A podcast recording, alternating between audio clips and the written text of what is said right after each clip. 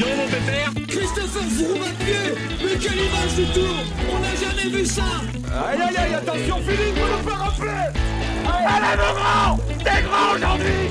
T'es grand. Chapeau, chapeau, chapeau. Bonjour à toutes et à tous et bienvenue dans Chasse Patate, le podcast du groupe Eto qui décrypte l'actualité cycliste. On se retrouve aujourd'hui après euh, les deux premières grandes courses par étapes de la saison qui ont lieu en même temps, Paris-Nice et Tirreno Adriatico qui se sont tenus donc la semaine dernière avec les victoires de deux Slovènes, Tadej Pogacar côté français et Primoz Roglic côté italien.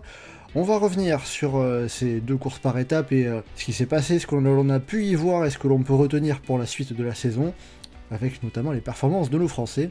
Et on n'oubliera pas aussi, euh, pour finir, un petit pronostic pour ce qui arrive en fin de semaine, c'est à savoir le premier monument de la saison, Milan-San Remo. Et pour voir ça, on est donc avec nos deux consultants du jour du groupe Eto. Raphaël pour commencer. Salut Raphaël Salut Et on est aussi avec Johan. Salut Johan Salut Mathieu, salut Raphaël. Eh bien voilà, vous savez tout. Attention au départ, à chasse patate. C'est parti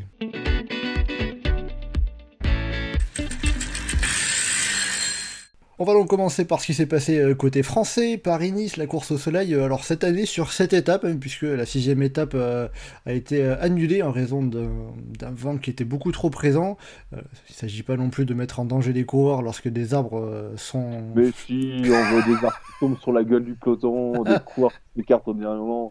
Ça, c'est du cyclisme, bordel. Ah, ah. On essaie au moins de faire un petit peu attention, mais euh, je sais. En 1919, ils n'auraient pas annulé la course. Hein. Est-ce qu'ils veulent plus courir quand il y a un petit peu de vent Franchement, quelle honte, quelle honte. En 1919, ils traversaient les champs de mines, les coureurs.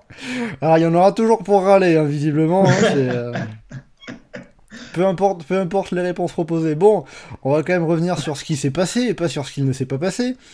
Euh, Paris-Nice donc avec la victoire de Tadej Pogacar devant euh, David Godu et Jonas Vingegaard. Une fois encore, euh, le général de Paris-Nice se joue à moins d'une minute, mais cette fois quand même 53 secondes entre David Godu et Tadej Pogacar. Qu'est-ce qu'on peut retenir? Pour commencer, en parlant du Slovène, on viendra sur euh, David Gaudy ensuite. Qu'est-ce qu'on peut retenir de cette victoire de Tadej Pogacar sur Paris-Nice Pour sa première participation d'ailleurs. Euh, Pogacar a fait du Pogacar, c'est-à-dire qu'il y a eu un petit moment où, sur l'étape, la dernière arrivée au sommet du samedi, on s'est dit Ah, il est un petit peu accessible, il est un petit peu moins bien que d'habitude, et puis ouais, non, en fait, non. Donc euh, il a dominé un peu d'un bout à l'autre. Il n'a jamais vraiment été mis en difficulté sur, euh, sur grand chose. Son équipe a été un peu faible parfois, mais bon, ça l'a pas, pas gêné plus que ça. Euh, il a fait ce qu'il sait faire. Il a, il a gagné tous les sprints quand il devait gagner des sprints. il dominait quand il devait dominer. Donc, il a fait ce qu'on attendait de lui un petit peu. Raphaël, euh, tu étais avec nous lors du dernier podcast, euh, tout le monde disait, bon, bah, Pogacar favori, c'est fait, il va gagner. Au final, il l'a fait, ça... Comme Johan, euh, il a fait du Pogacar, quoi. Ouais, bah carrément. Hein. D'ailleurs, en plus, il avait dit qu'il n'était pas content de l'annulation justement de l'étape avec le vent. Donc, si ça se trouve, il aurait pu même gagner une étape en plus. bon, il a juste montré qu'il était à peu près au même niveau que l'an dernier à la même période, hein, je pense, parce que bon, il a, il a fait une performance euh, sa performance dans le Col on peut un peu la comparer à celle de Carpegna l'année dernière à Tirreno. Sur le reste de la semaine, il a montré qu'il était le meilleur au punch, qu'il était euh, très fort. Il était très fort sur le chrono, il était très fort sur les étapes plates. Euh, il a fait les sprints intermédiaires. À chaque fois, il a sorti des gros sprints. Donc, bah, qu'est-ce qu'on doit retenir, c'est que Pogachar est prêt pour les classiques, en particulier Milan-San Remo qui arrive dans une semaine je sens que tu en fais partie, tu, en fais un des hommes à suivre. On reviendra à la fin de ce podcast sur justement les favoris de Milan-San Remo. Euh, mais euh, pour cette semaine, alors, j'avais une question en préparant ce podcast et j'avais préparé un petit peu avant la dernière étape. Et je m'étais dit, est-ce que on peut dire que Pogacar il a fait une course un peu plus tactique qu'à l'habitude. Bon, on a vu sur la dernière étape que 19 km en solitaire, euh, ça le démangeait un peu trop. Mais euh, sur, les, sur ces deux précédentes victoires d'étape, à la Loge des Gardes et euh, à la Couillole, il n'a pas creusé du temps sur son premier poursuivant direct. Ça, ça a été réglé au sprint face à Godu, puis face à Godu, et Vingegaard. On peut parler de un peu plus de côté tactique concernant, Vingegaard, concernant Pogacar ou ça serait un peu exagéré pour vous? Moi, à la couillole, franchement, il a, il a pas couru uniquement en bourrinant. Il a quand même euh, plutôt, enfin, il a quand même bien couru parce qu'il a attaqué. Il a vu qu'il a, qu'il- bon, il s'est fait reprendre. Il a vu qu'il n'était pas une jambe au-dessus, donc euh, bon, il a, il a pas trop relayé. Et il a juste balancé un sprint à la fin, quoi. Alors que d'habitude, on a quand même sur sur Tirreno, euh, on avait l'habitude de juste le voir attaquer et s'envoler. Enfin, encore plus que sur la couilleule, la limite, c'est plutôt la loge des gardes où Vingegaard attaque, il relaie pas, il attend que ça revienne, et puis après il lui met un énorme taquet euh, là où il faut, quand il faut. Euh, il a quand même été assez fin dans sa manière de courir. Évidemment qu'il a, un énorme bourrin qu'il a dominé comme ça, mais il l'a pas non plus. Euh, c'est pas dispersé tant que ça. Il allait faire les bonifs peut-être de manière un peu trop, un peu trop mais en même c'est pas la Nice, ça joue souvent la seconde. Euh, il, il a été assez fin dans sa manière de courir quand même. Euh, Il n'a pas fait d'erreur, il n'a pas fait de, de moments où on s'est dit il fait n'importe quoi. Il, enfin, typiquement, tout ce que tout le monde a en tête, c'est l'étape du Granon l'année dernière où, euh, où il gère assez mal dans, dans la montée du Galibier, mais euh, là, ça a été assez, euh, assez efficace. C'est vrai que par, Ouais, rapport, au- par rapport au bonif, au total, Tadej Pogacar a pris quand même 50 secondes de bonification. Ah C'est vous pas dire, Euh, rappelons qu'il gagne avec fait, euh, 53 secondes d'avance au général. David Godu en a pris 24 aussi, mais euh, disons qu'en en, en enlevant les bonifications, pour Pogacar aurait quand même gagné, mais quasiment Ouais. une minute de bonification cumulée en cette étape, c'est quand même pas mal, sachant qu'il allait en chercher dès la première étape. euh. Ouais, c'est pas, c'est pas super super mauvais, effectivement. Mais euh, justement, alors pourquoi est-ce qu'on a vu euh, ce. maillot vert, non euh, D'ailleurs, euh, Oui, Johan Ouais, ouais, il est aussi maillot vert et maillot vert de Paris-Nice, euh, du coup. Ouais, le seul maillot qui lui échappe, c'est le maillot euh, de la montagne, qui est pour Jonas Gregard. Ah bah, il fallait bien un mec qui tous les jours s'écharpe dans, sur un objectif précis quoi, pour battre Pogacar. hein, parce que... Ah bah. On peut dire qu'il y a, on peut dire qu'il y a mis tout son cœur, le Danois, ouais. Et pour aller chercher ce maillot à poids dès, le- dès la première étape. Mais euh, pour revenir sur euh, Tadej Pogacar, pourquoi, selon vous, il a, en tout cas sur les étapes de, euh, de la loge des gardes et de la couillole, pourquoi il a appliqué ces, ces- ces tactiques de jouer un peu plus euh, bah, tactique, tout simplement, et de pas simplement bourriner, attaquer et euh, je lâche tout le monde dès que je peux Bah, je pense que s'il avait pu lâcher tout le monde, il l'aurait fait. Enfin, à la loge des gardes, il lâche tout le monde sauf Godu parce que Godu était parti avant. Et même, il finit avec et il n'arrive pas à le distancer dans le final. Ouais, mais tu et, vois, à par la exemple. pour- et à la couillole, il est le, pre- enfin, il est le premier attaqué. Il y a une attaque de Vingegaard, mais bon, c'était pas vraiment une attaque. Quoi. On sentait qu'il n'avait pas vraiment les jambes pour y aller. Mais tu vois, Donc, À la loge il des gardes, pourquoi par exemple, euh, à la, pourquoi à la loge des gardes, ils ne relayent pas Vingegaard par exemple, quand ils partent à deux? Oui, ça, c'est vrai que je comprends pas trop, mais j'ai l'impression qu'il avait juste envie de l'humilier, franchement. Parce que, non, mais quand on voit les images, il y a Vingegaard qui met sa première attaque, Pogacar le suit, et on voit la caméra et on voit Pogacar qui, qui est en train de sourire derrière comme s'il était content. Il savait ce qu'il allait faire dans deux minutes et qu'il était content à l'idée même qu'il allait le faire, quoi. C'est- C'est vrai que c'est son petit truc, un peu le petit regard caméra en mode attention, vous allez voir ce qui va se passer, euh, Ah ouais, c'est c'est The Office, en fait. hein. C'est ça. Mais c'est vrai qu'il y a peut-être ce, il y a peut-être ce côté de, de vouloir marquer aussi mentalement, euh, psychologiquement l'adversaire. Bah, je pense qu'il est traumatisé aussi par le tour un petit peu et que euh, lui, dans sa tête, quand Vingegaard attaque, c'est euh, attends, je vais voir ce qui se passe et puis euh, je vais pas m'amuser à relayer pour distancer les autres. Les autres, on s'en fout quoi. Enfin, l'adversaire, c'est Vingegaard. Après, t'as Godu qui se révèle être un peu plus, un peu plus solide que ce qu'il pensait sans doute, mais je pense que dans sa tête, c'était Vingegaard l'adversaire. Du coup, bah, il attaque, bah, je vais pas le relayer, c'est bon, vas-y, démerde-toi. Donc on va dire c'est une, c'est quand même une stratégie qu'on avait assez peu vue ju- jusqu'à présent pour Tadej Pogacar, quoi, de un peu plus réfléchir, faire attention à ce que font les autres et se montrer un peu plus prudent par moment. Ouais, avec Roglic, il avait été comme ça des fois en 2021, par exemple, sur le Tour du Pays Basque. Ah, le tour- souviens. euh, Tour du Pays Basque qui était, particulier parce qu'il roulait pour McNulty. Il y avait Alors, il roulait pour McNulty sur la dernière étape, mais par exemple, Ouais. euh, il y avait sur les étapes d'avant, je me souviens, là, par exemple, l'arrivée au mur où il attaque et à chaque fois, dès qu'il voit que Roglic a réussi à le suivre, il coupe son effort, il en remet une. Et ils Ouais, avaient ouais. fait tous les deux, ils avaient fait toute la montée en fractionné comme ça et ils avaient fini avec. euh, Et euh, il y avait tous les autres, Valverde, Yates et tout, qui avaient fait la montée à un rythme régulier et qui avaient fini avec Pogacar et Roglic qui faisaient leur montée en fractionné. Bon, en tout cas, euh, Pogacar, il a. euh, C'était pas. On va dire que c'était pas. euh, un incroyable Paris-Nice, on en a parlé euh, avant, de, avant de commencer ce podcast, euh, en termes de spectacle, c'est pas, c'était pas la plus, grande, la plus grande édition de Paris-Nice qu'on ait vue, mais Pogacar a participé à mettre un peu de spectacle, mettre un peu de folie, ne serait-ce que pour aller chercher des, des monifs tous les jours, et euh, le, enfin, un des meilleurs exemples, c'est dès la première étape, ils partent à 3 avec Vingegaard et la tour, après, le, après le sprint intermédiaire, la côte des 17 tournants. Godon qui a 2 mètres derrière. Godon qui a chippé les 2 secondes à Vingegaard au passage. Il a fait les affaires de Pogacar. Et pour le coup, c'était Vingegaard qui, avait, qui avait euh, voulu être un peu plus prudent, se dire oh là, non, je, ne veux pas rouler. Et Pogacar qui, qui, était un peu énervé, mais il avait cette volonté de d'aller au bout en tout cas. C'est peut-être pour ça, Pogacar, ça, ça l'a énervé le premier jour. Il a dit alors, je ne vais pas te mettre un relais. Toute la semaine, euh, tu vas te débrouiller tout seul. Hein. Ouais, je pense que Vingegaard comme Pogacar avaient déjà décidé avant la semaine qu'ils allaient pas se mettre un relais l'un à l'autre. ah, il y a peut-être de ça, il y a peut-être de ça. Bah, ils, se sont certainement pas mis d'accord euh, pour le faire, mais. Euh, mais vrai qu'ils en aient discuté, oui, en effet. Mais euh, je pense que ouais, il y a vraiment une rivalité entre les deux. D'ailleurs, tout le monde attendait le duel. Oui, au final, le, le duel, bon. Finalement, il n'y a pas eu de duel, ça a été comme Tirreno Adriatico l'année dernière. on l'a, disons que le duel, on l'a, on, l'a attendu, on a eu le euh, premier épisode sur la première étape, on s'est dit oh là là, attention, attention. Et puis la loge des gardes, quand Pogacar il attaque, euh, Vingegaard, euh, c'était compliqué. Ouais, c'était compliqué. Donc bon, Vingegaard était décevant pour vous ou... Bah, décevant. En fait, il était à son niveau au niveau auquel on l'a toujours vu, sauf sur le Tour et le Dauphiné l'année dernière.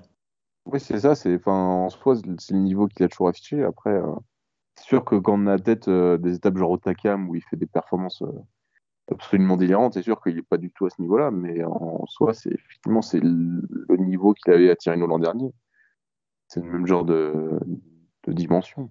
Justement, pour comparer à Tirreno l'an dernier, Vingegaard avait avait fini deuxième à 1,52 de Tadej Pogacar. Donc cette, euh, cette fois sur Paris-Nice, il a perdu 13 secondes de moins. Donc euh, cette comparaison vaut ce qu'elle vaut, mais ça montre que... il se rapproche. Euh, voilà. voilà, alors si c'est vraiment se rapprocher 13 secondes par 13 secondes, heureusement que Pogacar est jeune. Hein. ouais. Après, Pogachar, bon, vu qu'il aime bien varier euh, son palmarès et gagner toutes les courses de légende du cyclisme, vu qu'il a déjà gagné Tirreno et Paris-Nice, il va peut-être aller sur d'autres courses qui sont sur le même euh, créneau, par exemple le Tour de Taïwan ou quelque chose comme ça. Non, mais l'étoile de Bessèges, quoi. Enfin, ah, mais l'étoile de Bessèges, il peut la faire et faire Tirreno et Paris-Nice aussi. Après, euh, à ce rythme-là, il va aller nous, ressusciter Bordeaux-Paris et gagner tout seul. Oui, il va faire comme Jacques Anquetil, ça. Il va se faire gagner Dauphiné, puis il va se faire. Moi, je vais me faire un Bordeaux-Paris le lendemain. Bah, attends, mais avec, avec la réforme UCI, euh, là, ils veulent euh, s'arranger pour qu'il n'y ait aucun chevauchement de course World Tour. Donc peut-être que Pogachar, un jour, il va tenter le doublé Dauphiné Tour de Suisse, ou alors le doublé Paris-Nice-Tirreno, quelque chose comme ça. Ou même le double-doublé. Hein. Ah, le, ouais, le doublé Paris-Nice-Tirreno, et un peu plus loin dans la saison, le doublé Dauphiné Tour de Suisse. Pourquoi pas? Il peut tout tenter en tout cas. bon, qui gagne euh, Milan-San Remo et le Tour des Flandres déjà. Voilà, c'est déjà les prochains objectifs. Et puis après, il y aura aussi pour lui le Tour de France. Puis on, on l'attendra déjà sur un Giro par exemple. Ah bah ça oui. On l'attend avec impatience parce que c'est le genre de course qui convient parfaitement à ses qualités.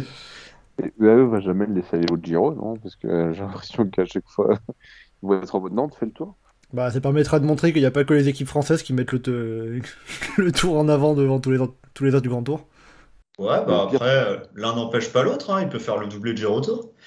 Bah, en tout cas, c'est peut-être lui qui en est le plus capable à l'heure actuelle. Hein. Bah, c'est sûrement lui qui en est le plus capable. Bon, pour revenir à, Paris-Nice, on parle de Pogacar, on parle de Pogacar, mais il n'était pas non plus tout seul cette semaine.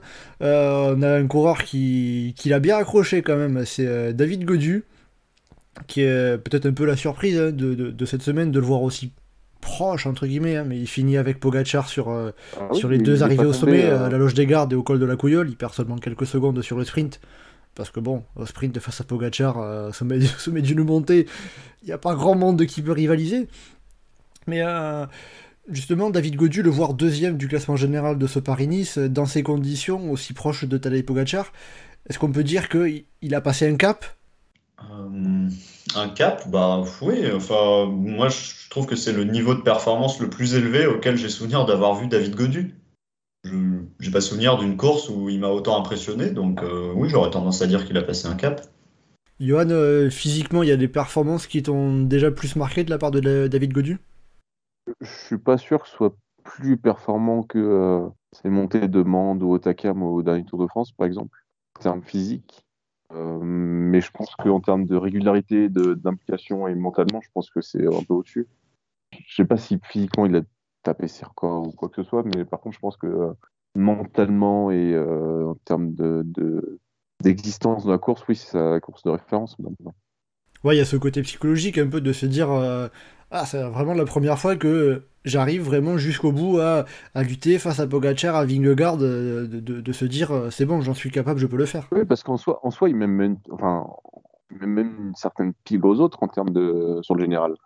Euh, il y a Pogacar devant qui est, enfin, qui est Pogacar, donc voilà, c'est euh, dur de comparer, mais derrière, il met quand même une certaine distance par rapport à tout le reste du peloton. Et régulier sur toute la semaine, costaud sur toute la semaine, présent dans les bordures effectivement très très solide comme semaine. Quoi. Oui, puis euh, c'est vrai que pour reprendre ce qu'il disait après, euh, après l'arrivée de l'étape de la Couillole, il disait euh, Je tenais à pas avoir de regrets du genre Ah ben mince, j'aurais pu suivre Vingegaard, Pogacar, j'aurais pu les suivre.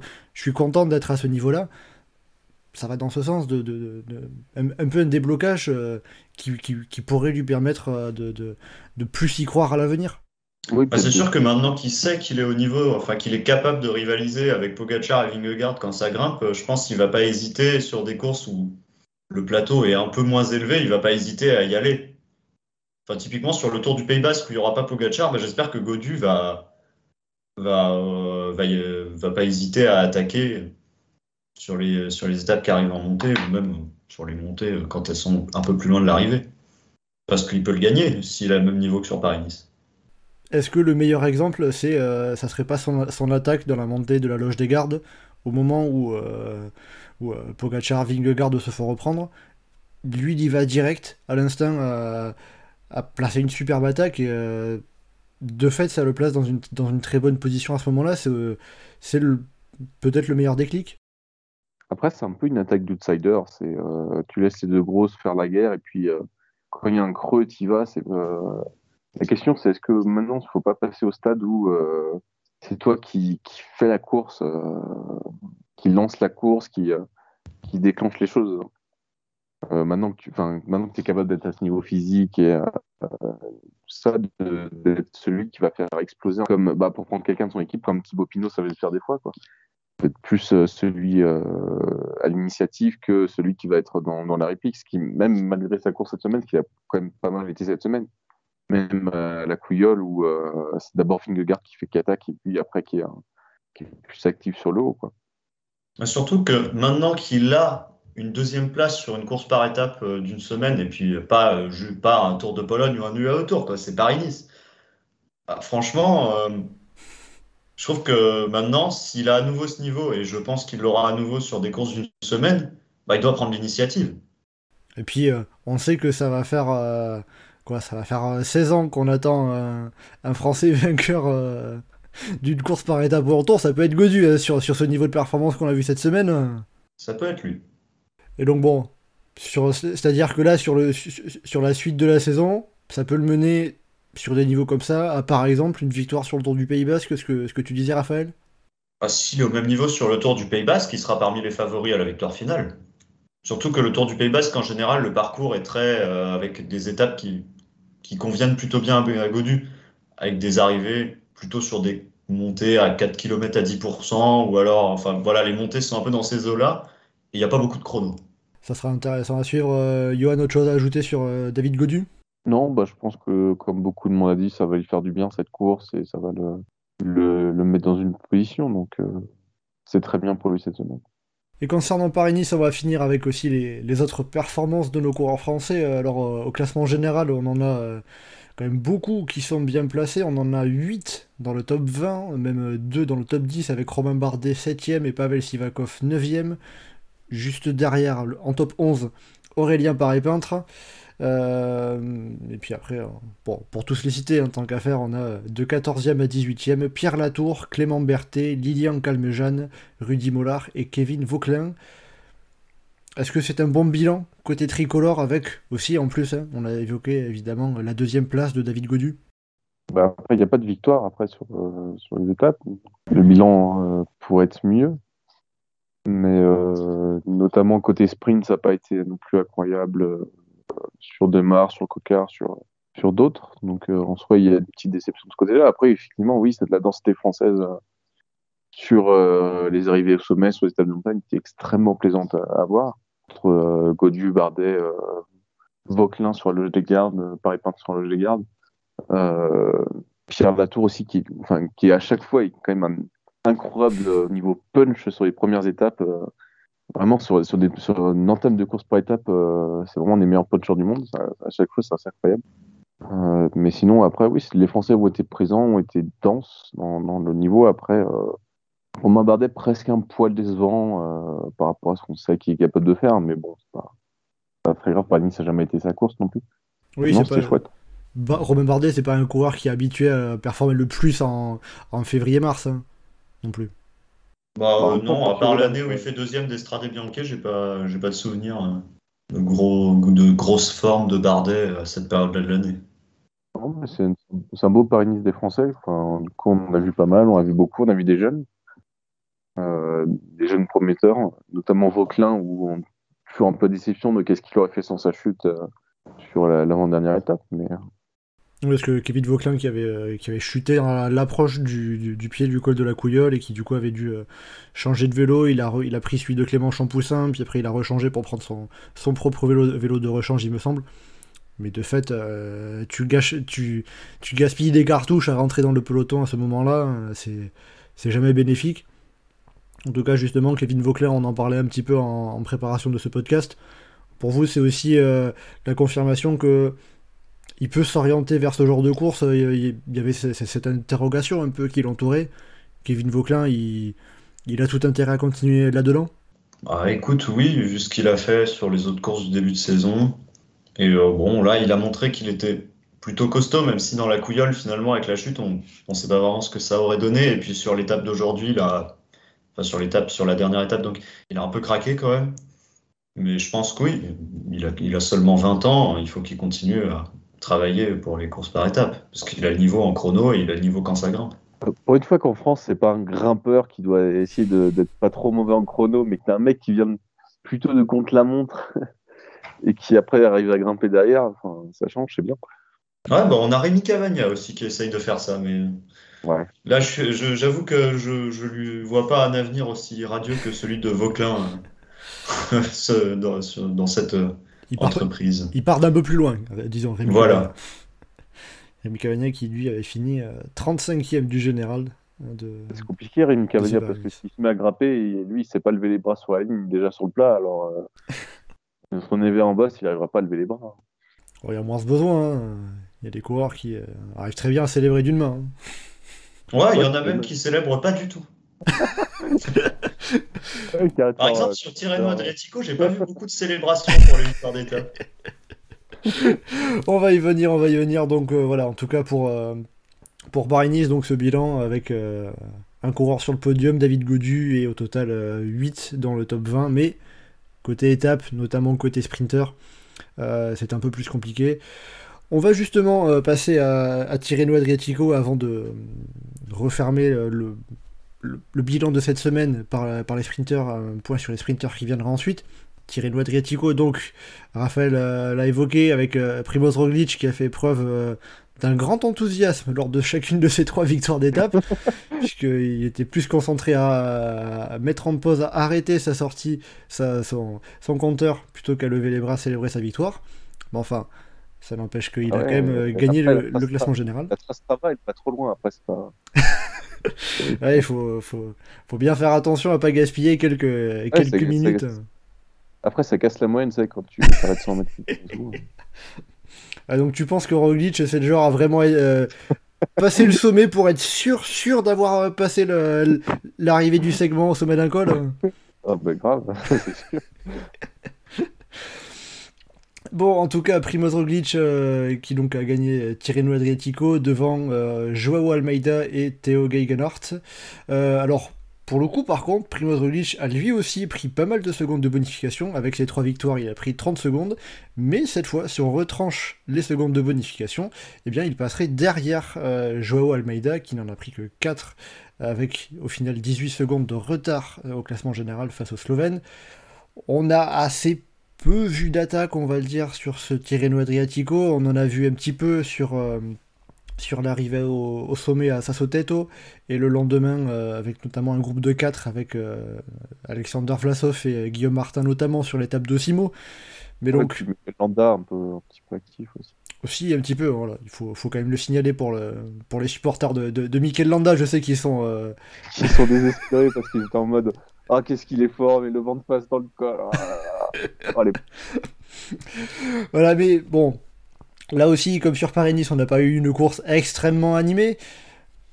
Est-ce qu'on peut dire, d'une certaine manière, que Primo Roglic, euh, il a bénéficié de cette faible animation de course? Vu la manière dont il gagne, il, gagne trois étapes et le général, et à chaque fois, il gagne ses étapes en faisant un sprint de 250 mètres. Donc euh, oui, il a bénéficié du fait que la course euh, n'a pas été très animée vu qu'à chaque fois il était pile sur le type d'effort euh, sur lequel il est quasiment intouchable. À partir de là. Et puis surtout, en plus que du fait que la course soit pas animée, bon, même si le fait que la course soit pas animée c'est une conséquence de ce que je vais dire, Primoz Roglic a bénéficié euh, de la, de la nullité tactique absolument, absolument euh, consternante des équipes qui avaient plusieurs leaders sur l'étape d'Osimo. Quand on voit, il y a Labora qui a envoyé Vlasov à l'avant, enfin, qui a, fait attaquer Vlasov à environ 30 km de l'arrivée, mais à part ça, la UAE, ils avaient trois coureurs à moins de 40 secondes au classement général. Ils en font attaquer aucun de loin, ils font rouler Formolo, alors que Roglic, Roglic n'attendait que ça. D'ailleurs, il y a même un moment où Formolo commence à s'écarter et Roglic le pousse un peu pour qu'il continue à rouler. Euh, Roglic qui euh, avait plus que Van Aert d'ailleurs après la chute de Kelderman. Oui, et Van Aert en plus qui a craqué dans la, dans la dernière ascension du mur, alors que je pensais qu'il était vraiment fort, mais ça prouvait qu'il n'était pas si fort que ça. Donc bon, c'est un peu dommage que la UAE, qui avait trois coureurs très bien placés, n'ait pas au moins fait attaquer un de ses coureurs au lieu de rouler.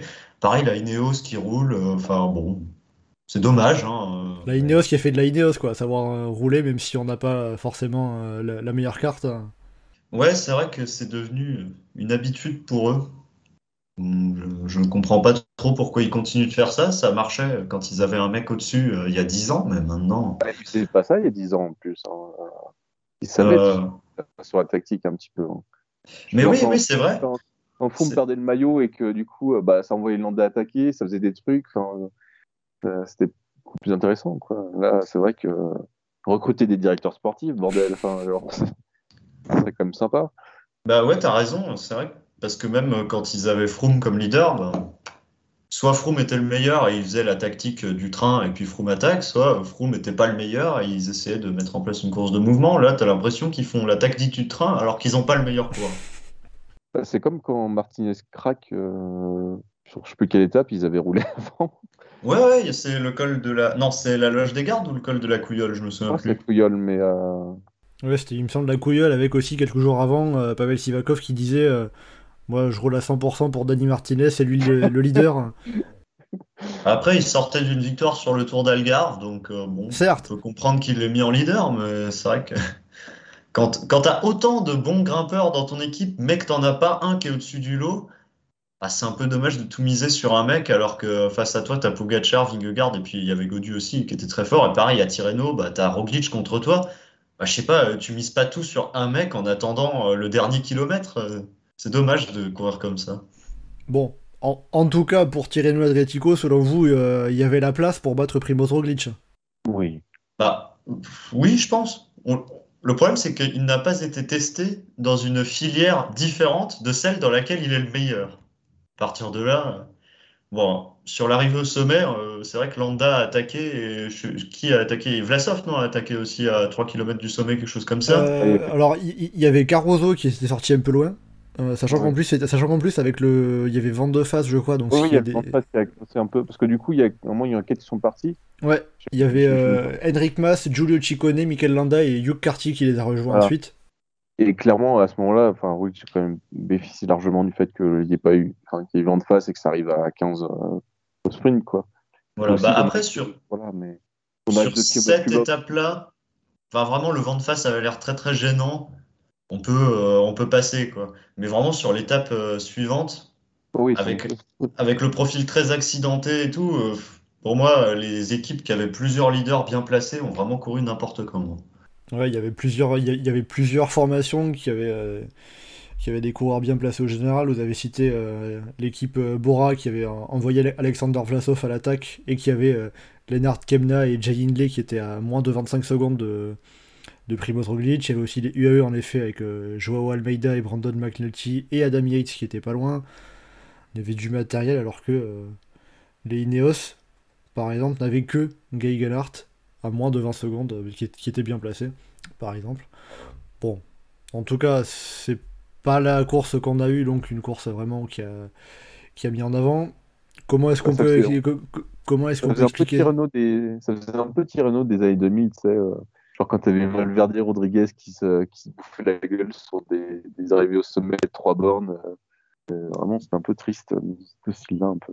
Est-ce que justement, pour revenir notamment cette, enfin, c- cette étape d'Osimo, qui pour vous est l'étape qui aurait pu voir le général, le général basculer en défaveur de Primoz Roglic, est-ce qu'il n'y a pas peut-être aussi un côté où les équipes adversaires n'ont pas trop confiance en leur leader pour la dernière montée, la montée finale, en se disant ça va aller, il, peut gagner sur la montée finale? Je pense pas, hein, je pense que c'est juste un réflexe euh, de, courir de manière ultra attentiste. hein. Je pense qu'ils ne sont pas trop posé la question de ah peut-être qu'il peut le battre ou peut-être machin. Je pense que c'est juste euh, bon on va garder le leader au chaud, il fera son effort terminal euh, là où il faut pour optimiser un peu l'effort machin. Mais ils ne sont pas posé la question de qu'est-ce qu'on fait, est-ce qu'on va essayer de gagner la course avis. Bah, c'est vrai que quand on regarde la manière dont UAE a couru, on n'a pas l'impression qu'ils se soient demandé, si, enfin qu'ils aient vraiment voulu remporter la course. On a l'impression qu'ils voulaient juste attendre le dernier mur et puis ils se sont dit, ah, sur un malentendu, Roglic, Roglic craque. Alors Roglic qui craque dans un mur de 1 km sur un malentendu, je crois que j'ai jamais vu ça depuis que je regarde le vélo. Depuis qu'on voit euh, Roglic, oui, peut-être que quand il courait le Tour d'Azerbaïdjan, ça a dû lui arriver, mais... euh, Ah, euh, je suis même pas sûr. Non mais si quand il était en VTT de la pierre et tout, euh, je pense que là il était prenable quoi tu vois. Ah mais euh, la seule photo qu'on a c'est quand il lève les bras comme maillot FDJ, je suis désolé mais ça marche pas là. ah tu me diras, c'était peut-être qu'en maillot FDJ c'est la solution pour qu'il lève les bras à l'arrivée. hein. Bon en tout cas Primoz Roglic a, a gagné mais euh, bon pour résumer ce que vous euh, ce que vous regrettez un peu dans l'attitude, le, le comportement des équipes adversaires de, de la Jumbo-Visma c'est le fait de- d'être resté sur une stratégie un peu trop habituelle, un peu trop conservatrice, de se dire euh, on va attendre, ça va se faire tout seul et euh, on, on gère. Ah, t'as raison, en 2015, excuse-moi. hein, Ah Euh, donc tu m'écoutes euh, vraiment pas quoi, c'est vraiment. euh, Non, j'ai écouté et en même temps je cherchais. Mais... en 2015, il y a une arrivée en mur sur le trophée du printemps istrien où Roglic termine quatrième à 11 secondes de Marcus Heiberger. Donc Eh c'est ben déjà arrivé. Et ben voilà, ça c'est de l'info. Merci Raphaël. 2015 qui était sa troisième année euh, de cyclisme. Donc honte à moi, j'ai mal suivi le cyclisme. Ah, ouais, ouais, effectivement. Sachant qu'il y avait notamment aussi, euh, par exemple, un Sam Omen et Félix Gross-Schartner dans ce top 10 sur cette étape-là. Bon, c'est pas la peine de, de- de- d'aller plus loin parce qu'on va perdre tout le monde.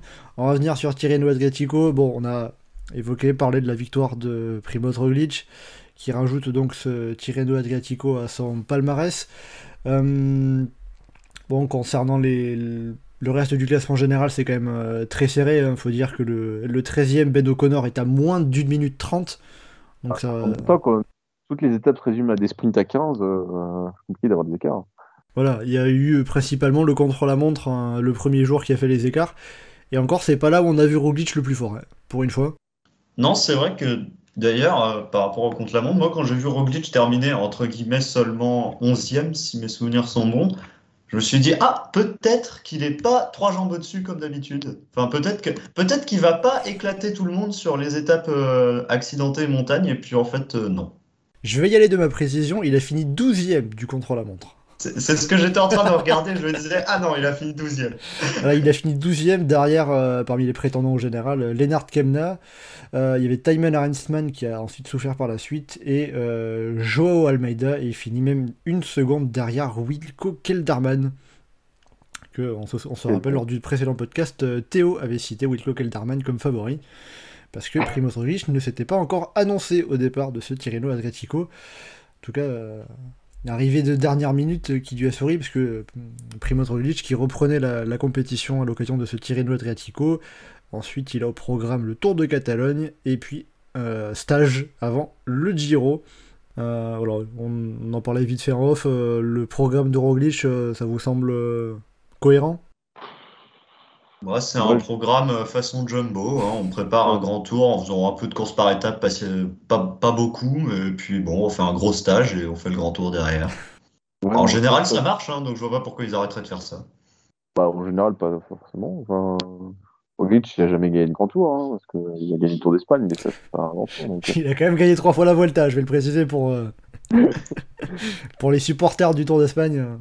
Bah, il a même, euh, il a même gagné cinq fois, non, deux, trois fois le Tour d'Espagne et deux fois le Tour du Pays Basque. Ça fait cinq euh, courses par étape espagnoles d'une semaine. Ah, donc vous, vous cherchez vraiment les embrouilles là. C'est... Eh ben allez, il va aller, je il va aller vous Ouais. gagner l'autre course par étape espagnole du World Tour, le Tour de Catalogne, et comme ça, ça sera réglé. Oui, ça par contre, voilà, ça c'est ce que je voulais dire. Euh, je pense que s'il a mis le Tour de Catalogne, en fait, c'est parce qu'il veut gagner toutes les courses par étapes pour avoir le Tour d'une semaine euh, prestigieuse, là. Parce qu'il lui manque le Tour de Suisse et le Tour de Catalogne, je crois. Bon, eh ben, on suivra ça, Tour de Catalogne, où, il où, il- où Roglic sera notamment face à Remco Evenepoel, il me semble. Ça sera euh, d'ici euh, deux semaines, je crois, à peu près, un petit peu moins peut-être. Ouais. Ce sera l'occasion, euh, je pense, avec Remco Evenepoel face à lui, de voir ce qu'il vaut euh, quand ça attaque pas à un kilomètre de l'arrivée. On verra ça, on verra si Evenpool est euh, un peu plus présomptueux que aussi présomptueux qu'au Tour de San Juan, euh, attaqué à 10 bornes euh, face au vent. Bon, en tout cas, revenons euh, à nos moutons, revenons à notre euh, Tirreno Adriatico et, euh, pour parler aussi d'une perf française, d'un résultat français, avec le top 10 de Thibaut Pinot qui finit dixième du classement général à 1 minute et 11 secondes précisément de Primoz Roglic. Thibaut Pinot qui lui aussi, comme le Slovène, va viser le Giro cette année. Est-ce que ce qu'on a vu cette semaine de la part du franc-comtois, c'est bon signe en vue du Tour d'Italie? Pas spécialement. Enfin, après, c'est bien, il est au niveau physique, il tient le coup, euh, il, est un petit peu dans le rythme, mais euh, c'est très loin. De... la limite, c'est même moins bien que ce qu'il a fait l'an dernier. Enfin, moins, moins, je trouve. Euh, il a fait un début de saison correct, euh, mais pour l'instant, il n'a pas montré non plus grand-chose de très impressionnant. Donc, c'est rassurant, oui et non. C'est rassurant parce qu'il est dans le coup et qu'il est quand même capable de se battre pour des accessites, mais euh, je n'ai pas trouvé qu'il était. euh, Même lui, je pense pas qu'il soit fait incroyablement plaisir sur ce Tirreno et euh, qu'il ait trouvé qu'il ait fait des performances incroyables. Raphaël, qu'est-ce que tu retiens de Thibaut Pinot, toi, sur, euh, sur ce Tirreno Adriatico? Oh, bah, moi, je ne retiens rien du tout. Euh, enfin, je sais pas, non. euh, il n'est pas complètement à la rue. C'est-à-dire qu'en gros, euh, c'est ni bon ni mauvais. euh, Ouais, voilà, je veux dire, Bon, je suis bon, content mais- de voir que Oui, bon, il sûr, a bien pas, euh, il, il s'est pas complètement relâché en mode ouais, c'est ma dernière saison, euh, je la fais tranquille. Oh, ça, je- je- ça m'aurait étonné qu'il fasse ça, mais bon. Voilà, t'es rassuré au moins. Voilà, au moins on sait que bon, il est à un niveau, euh, il, il est pas, euh, il est pas à un niveau complètement, complètement pourri, mais bon, ah, il n'était pas parmi les, parmi les meilleurs. Dire, moi sur le Giro, je l'attends meilleur que ça. Eh ben, En tout cas, ça, je veux le voir meilleur que ça. Eh ben, je pense que t'es pas le seul, en tout cas, à le voir espérer, à l'espérer euh, faire euh, meilleur que, que dixième du général. En tout cas, Thibaut Pinot, bon, c'est vrai que comme il s'est pas passé énormément de choses sur ce Tirreno Adriatico, on n'a pas eu beaucoup l'occasion de le voir en évidence. Euh, c'est surtout un peu sur l'étape d'Osimo, euh, où on a vu qu'il était mal placé, notamment à un tour de l'arrivée, il s'était fait distancer, puis c'est revenu ensuite. Et dans la montée finale, ça, a été, ça avait été un petit peu mieux pour lui pour au final donc cette euh, dixième place euh, au classement général. Bon, c'est toujours ça de prix. Ça reste quand même une bonne performance. hein. Comme le rappelle Johan, on va pas non plus banaliser Ouais. un top 10. hein. Moi, je veux bien faire des top 10 en- sur les courses courtes. tu. Bon aussi, je prends si tu veux. Il n'y a pas de souci. Oh, non, euh, moi je trouve ça nul. Ah, Moi, j'ai, moi, j'ai, moi, j'ai un Pogachar dans chaque doigt de pied, donc. Euh, Mais t'as juste pas envie de le montrer, c'est pas la peine d'humilier tout le monde. Ouais, c'est ça, je préfère faire des études, c'est plus intéressant. très bien, très bien. Et après, euh, je ferai comme Guillaume Martin, quand j'aurai fini mes études, je m'y mettrai. Pour terminer euh, ce bilan de, cette semaine avec euh, Paris-Nice et Tirreno Adriatico, on va parler un petit peu des sprinters, puisqu'ils se sont aussi mis en évidence avec trois sprints de chaque côté. Du côté de Paris-Nice, on a eu des victoires de Tim Merlier, Mats Pedersen et Olaf Koy. Et à Tirreno Adriatico, on a eu une victoire de Fabio Jacobsen et un doublé pour Jasper Philipsen. Ce qui amène donc euh, la question suivante. Euh, sur ce qu'on a pu voir sur cette semaine et aussi un petit peu sur les, depuis le début de la saison, est-ce qu'il y a une hiérarchie qui se met en place un petit peu au niveau des sprinters ou ça reste finalement extrêmement serré euh, ce qui explique aussi que certains sprints soient extrêmement compliqués à, aller gagner. Alors une hiérarchie, avec ce qu'on a eu sur l'UAE Tour et Paris-Nice, je trouve que c'est super difficile parce que que ce soit sur l'UAE Tour ou Paris-Nice, on a vraiment eu des sprints très débridés où plein de sprinteurs n'ont en fait même pas sprinté. Par exemple sur Paris-Nice, euh, comme sur l'UAE Tour, Arnaud Desmar n'a quasiment jamais sprinté. Euh, sur euh, sur Paris-Nice, Arnaud Delis non plus n'a pas vraiment eu l'occasion de sprinter. Et finalement, sur de placement pour Delis. Oui, voilà, mais c'est pareil pour Desmar. Mais si on regarde euh, sur Paris-Nice, les trois, les trois coureurs qui gagnent les sprints, c'est trois coureurs qui savent se placer et frotter dans les sprints. C'est Koch, Pedersen et Merli. Après, avec Tirreno, je trouve, on arrive plus à dégager une hiérarchie. On voit quand même que Philipsen, dans la lignée de ce qu'il a fait l'année dernière, est, est toujours, euh, bah, pour moi, le meilleur sprinter du monde.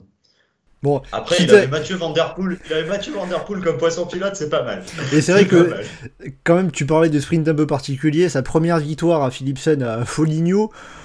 Bon, je pense que même toi, tu la gagnes, hein, celle-là. Vu comment il est déposé par Van Der Poel à 50 mètres de la ligne. Euh. Oh, bah, moi, oui, avec mon Pogacar dans chaque orteil, je la gagne sans problème.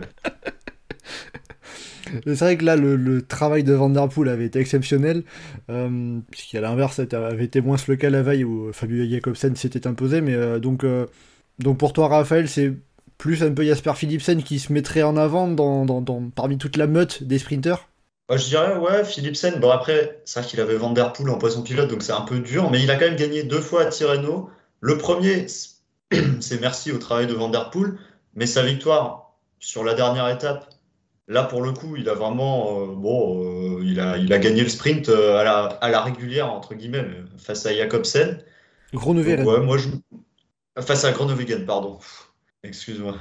oui, moi je, le, moi, je mets Philipsen légèrement au-dessus. Après, Jacobsen et Groenewegen sont aussi très costauds. Et sur Paris-Nice, bon, sur Paris-Nice, les sprints étaient vraiment très débridés, donc c'est dur de tirer des conclusions. Johan, est-ce que tu rejoins Raphaël ou il y aurait une conclusion un peu différente à tirer des, sprints qu'on a déjà vus?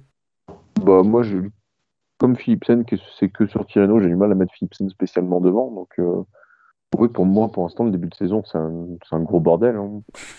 Il, y a, plein de coureurs qui peuvent s'imposer sur les sprints. Il n'y a pas vraiment de train qui sait, euh, dominer un, peloton. Euh, en soi, c'est assez intéressant justement d'avoir plein de coureurs comme ça qui passent les uns après les autres tombes sur Coy, tu tombes sur euh, Pedersen, tu tombes sur Merlier, tu tombes sur, sur Groenewegen. Mais euh, je sais pas, je trouve pas qu'il y ait de pour l'instant sur quoi que ce soit. Je, pense que ce sera peut-être plus évident sur des courses euh, comme le Giro, le Tour de France, ou avec la fatigue, tu auras des coureurs qui se dégageront un peu plus, un peu plus de la masse. Mais là, pour l'instant, il n'y a rien d'évident sur quoi que ce soit.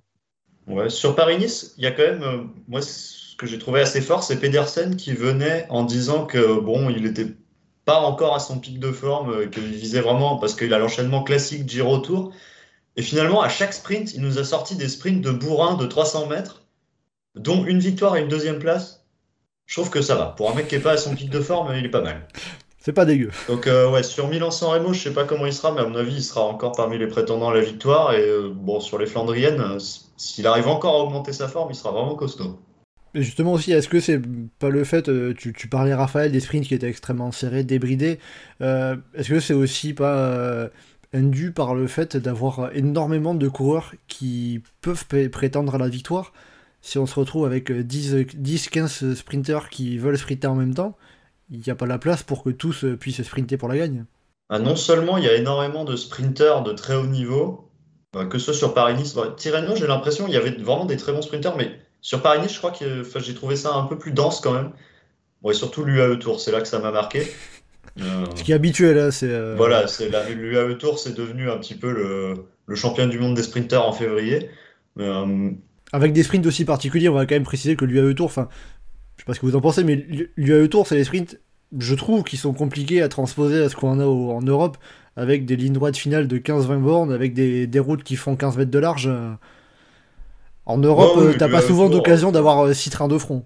L'UAE Tour, ben d'ailleurs, c'est marrant parce que même sur l'UAE Tour, il y a tellement de sprinters qui ont tous leur train avec au moins trois équipiers dédiés que même avec leur route ultra large, c'est pas possible de- que pour tout le monde de sprinter. C'est dire. Et, euh, et ouais, c'est plus. il y a la multiplication des sprinters, il y a aussi la multiplication des équipes qui dédient au moins 2-3 coureurs à leurs sprinters. Qui fait que vraiment les sprints sont très très débridés avec une approche ultra nerveuse. Enfin, l'approche ultra nerveuse, c'était déjà le cas il y a 10 ans quand on regardait les sprints du Tour de France. Mais j'ai l'impression que c'est de plus en plus loin de l'arrivée que ça commence vraiment à se, à se tendre et, avec les trains qui bourrinent. D'où la nécessité de- d'avoir quasiment toute une équipe au service de, de son sprinter. Bah ouais, j'ai l'impression que si t'as pas 7 coureurs, dont un rouleur de classe mondiale euh, pour euh, faire, pour faire un énorme tempo entre 4 et 2 km de l'arrivée, finalement, c'est pas possible euh, de vraiment sprinter dans des conditions parfaites. Il faut absolument savoir frotter et euh, un peu se, un peu se faufiler dans le peloton. Ce qui sera donc à suivre de près, notamment pour la Groupama FDJ, hein, avec euh, Arnaud Desmar qui veut prétendre au Tour de France, avec David Godu qui est déjà annoncé leader de, de l'équipe. Et euh, on sait qu'Arnaud Desmar, c'est pas un coureur qui est extrêmement bon pour se placer lui-même. Il a passé plusieurs années avec un, un très bon train à son service qui n'est plus là euh, désormais. Il avait seulement Miles Scottson qui essayait de le placer dans le final sur Paris-Nice euh, cette semaine.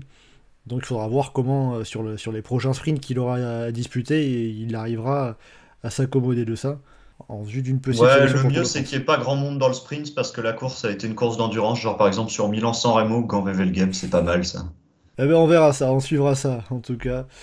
Euh, voilà, puis euh, donc avant de passer à, à Milan-San Remo, à finir, euh, j'ai envie de, finir ce bilan de la semaine avec aussi un, petit, un petit mot bonne nouvelle euh, côté, euh, côté féminin, parce qu'on a vu euh, Amy Peters qui a assisté pour la première fois à une course depuis euh, sa grave chute, son grave accident qui avait eu lieu euh, en début de l'année dernière, il me semble.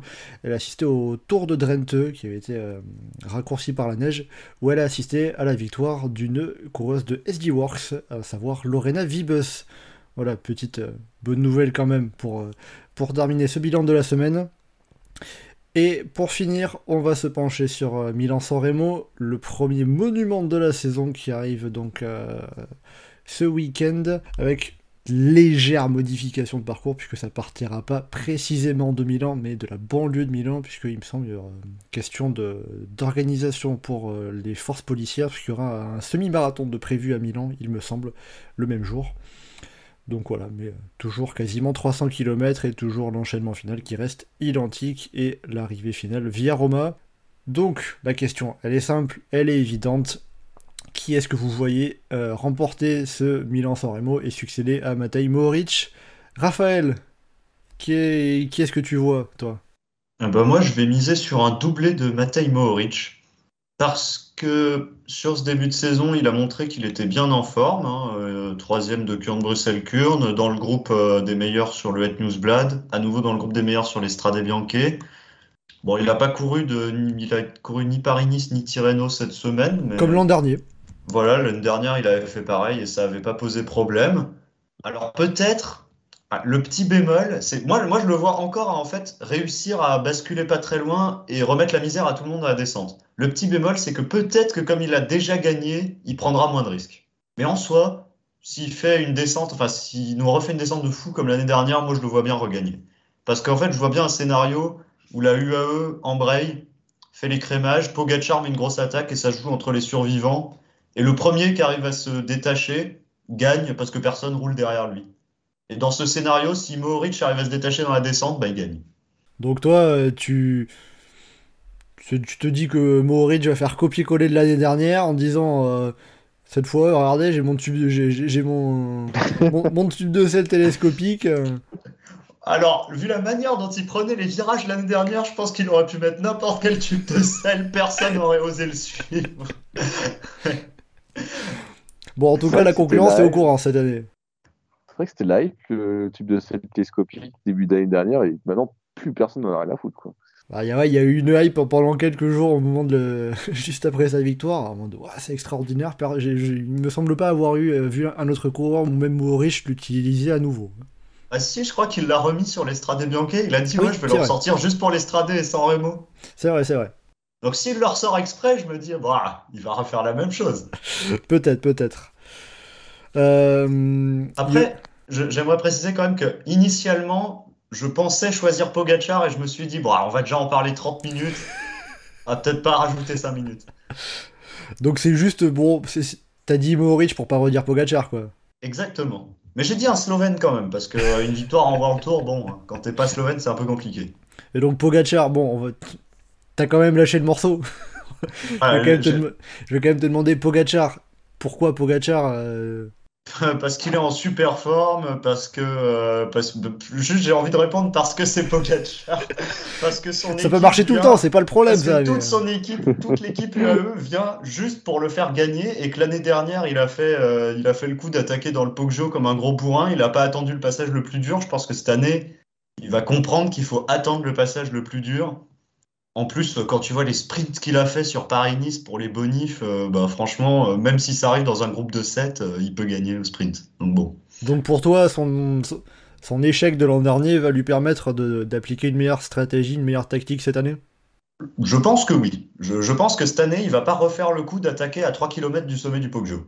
Après, le seul truc, c'est qu'il faudrait juste qu'il arrive à basculer en, en solitaire au sommet du Poggio, parce que même si euh, Il Pogacar n'y a même est- pas besoin, il y a même pas Mais besoin. oui, non mais, je- non mais laisse-moi finir mon argument quand même, Raphaël. Parce que même si Pogachar il est rapide au sprint, on sait que Milan-San Remo ces dernières années, le vainqueur, s'il arrive en solitaire, enfin oui, s'il arrive en solitaire, il attaque bien sûr, mais Ah bon on sait que le vainqueur de Milan-San Remo, il peut attaquer comme ça euh, un moment de flottement et ça se joue pas forcément au sprint. On a l'exemple de Matej Moric qui était parti dans la descente. Jasper Stuyven, c'était un petit peu similaire aussi. Euh, donc euh, il faut aussi maîtriser cette partie-là et que euh, s'il est suivi au sommet du Poggio, arriver à contrôler les attaques qu'il y aurait. Oui, parce qu'il n'y a personne qui va lui prendre des relais. hein. Ça va arriver à deux d'arrivée, ça va le regarder, vas-y, vas-y, on te regarde. hein. Ah, Je sais pas s'il y a Arnaud Delis dans le groupe. euh, Enfin, euh, je sais pas, je vois pas trop Arnaud Delis dire ouais non, euh, je te laisse relayer, alors que euh, Arnaud Delis, bon, on connaît sa pointe de vitesse. Ou s'il y a Caleb Ewan qui arrive à passer le Poggio, ah, je sais pas, il va relayer quand même. Avec Caleb Ewan, je suis pas sûr qu'il relaye beaucoup. hein. Ouais, non, je suis pas sûr qu'il relaye, t'as raison. C'est pareil, s'il y a Demar qui arrive à passer le Poggio, enfin, il y a quand même des mecs qui vont se dire je peux battre Pogacar au sprint. Après, oui, le scénario le plus probable, c'est qu'il y a un mec qui gagne un peu euh, en attaquant et personne, euh, personne relaye derrière. Et Johan, toi, euh, quel serait ton favori? On a eu euh, Mohoric, Pogacar pour Raphaël qui avait vraiment envie de sortir un Slovène. Ça serait quoi pour toi? Ah, j'ai pas envie, hein. Je pense que c'est probable. Non, bah du coup ça a été cité, mais euh, moi je vais dire Arnaud Delis, qui a été très impressionnant sur le début de saison, notamment sur les classiques, et qui a fait le l'espèce de parcours parfait euh, pour aller gagner Milan sur Remo, c'est-à-dire qu'il a fait un Paris-Nice nul, euh, non, où il n'était pas trop dans le coup, où il a abandonné tôt. Et généralement, c'est quand même une formule qui marche bien de, pour être très bien à Milan sur Remo juste derrière, c'est-à-dire que tu as fait les efforts, tu as fait un peu de, de, de caisse, machin, mais tu t'es pas trop cramé la gueule. Euh, et du coup, tu as, un peu le côté, euh, genre, t'as un peu le fond et tu as un peu la fraîcheur en même temps et, et un peu l'envie, un peu de revanche, de, de frustration de ne pas avoir fait grand chose. Euh, qui, qui est un cocktail qui marche bien euh, et c'est un peu le type de coureur qui, qui a l'air de bien être- correspondre à, à une victoire sur Milan sur Remo. Après, effectivement, plus dans une victoire sur un, petit groupe euh, ou un petit peloton, quoi. Mais Arnaud Delis, pour Arnaud Delis, il y a juste la question euh, est-ce qu'il arrivera à encaisser les euh, 290 km et plus, euh, la succession de petites montées au final euh, oui, mais c'est toujours pareil, on me dit ça, et puis t'as Romain Grégoire qui va faire des top 10 sur les strades banquiers, t'as Bernam Guimet qui va, qui va gagner le euh, Game. euh, ah, je viens de découvrir les pavés. Ah oui, bah, d'accord, ça va. Enfin, Ouais, il y a Juan Ayuso qui se ramène sur la Vuelta, qui fait podium. Enfin, les Oui, jeunes, voilà. maintenant, euh, c'est bon, ils ont déjà le niveau d'un mec de 25 ans. Pas de problème. ça, à chaque fois, tu sais, on nous fait le genre, oui, mais est-ce qu'il a la caisse, machin et tout. Et puis, euh, à chaque fois, c'est oui, il a la caisse. Donc, bon, voilà quoi. Après, ouais, bon, il a montré sur le Het Newsblad qu'a priori la caisse, il l'a. Donc on peut s'attendre à tout pour rendre de lit, quoi. Ouais, ouais, bah ouais, moi je, je le mets parmi les favoris aussi. hein. Après, enfin, je, le sors, mais en vrai, je trouve pas qu'il y ait de. Je trouve pas qu'il y ait d'hierarchie très claire ou de, de coureurs. Tu te dis, euh, pas, t'as pas des coureurs genre euh, à la Philippe ou Mathieu Van Der Poel qui ont montré un punch euh, incroyable au début de saison. Tu veux dire qu'ils vont planter tout le monde euh, dans le podio ou, euh, Le seul, c'est Pogacar, mais en soi, ça, c'est jamais trop comment ça va se passer pour lui. Ouais, pareil, j'ai du mal à dégager un favori. J'ai choisi Mohoric parce que c'est le seul que j'arrive, en gros, à pour lequel j'arrive à me dire, il est meilleur que tous les autres dans un des trois trucs où il faut être, le- où il faut être meilleur que tous les autres. C'est le seul que tu sais précisément la course qu'il va faire. Voilà, je, je sais, je me dis, ouais, s'il a envie de partir là, je sais qu'il va y arriver. Bon, D'ailleurs, bah, je vais corriger ce que tu as dit tout à l'heure. Tu as dit il faut forcément attaquer pour gagner Milan San pour gagner Milan San Remo en solitaire. Bah non, regarde, Mohoric, il a pas attaqué l'année dernière, il a juste pas freiné. c'est pas faux, c'est pas faux. Bonne précision. Bon, puis du coup, pour, euh, donner un, un troisième favori, un troisième coureur, enfin quatrième coureur, puisque Raphaël en a cité deux comme il était généreux, euh, je vais vous dire euh, Magnus Cort Nielsen, là aussi pompé de Raphaël, parce qu'il a beaucoup trop hésité. Et pour aller sortir le coup de mon, de mon scénario où euh, ça se regroupe en bas du podio, un coureur sort un peu en facteur et personne le suit. Ça correspondrait parfaitement à Magnus Cort Nielsen, ce, scénario que, que Magnus Cort qu'on a vu gagner deux fois au Tour d'Algarve, euh, une fois dans un, après avoir attaqué dans le final et une fois au sommet de l'Alto des Foya, donc disons que les jambes il devrait les avoir. Et il avait fait troisième à Fontainebleau aussi à Paris-Nice. Pour terminer, bon. En tout cas, voilà pour, euh, pour, euh, pour ce Milan-San Remo. Côté français, on devrait avoir euh, Arnaud Desmar, Julien Alaphilippe, euh, Benjamin Thomas, Brian Cocard ou encore Benoît Cosnefroy parmi euh, les coureurs qui sont annoncés. Et aussi Christophe pour, Laporte, euh, Christ- Christophe Laporte parmi les favoris. et Warren Barguil pour citer également Arkea Samsic. Côté, côté Total Energy, on n'a pas de coureur pour l'instant, mais bon, je pense qu'on pourrait attendre un petit Anthony Turgis. Ça ferait pas de mal aussi. Et bien voilà, avec tout ça, on arrive euh, au terme de ce podcast euh, débriefing de Paris-Nice, Tirreno Adriatico, et puis on s'est penché aussi sur Milan-San Remo qui arrive donc euh, à la fête de cette euh, semaine, le premier monument de la saison. Raphaël et Johan, euh, merci beaucoup d'avoir été en ma compagnie euh, pour ce podcast. Et en attendant le prochain podcast Chasse Patate, eh bien, vous pouvez nous retrouver sur le site et le forum du groupe Eto, legroupeeto.fr, ainsi que sur nos différents réseaux sociaux, Twitter, Facebook et Instagram. N'hésitez pas à commenter, liker et partager ce podcast. Merci beaucoup et à bientôt dans Chasse Patate.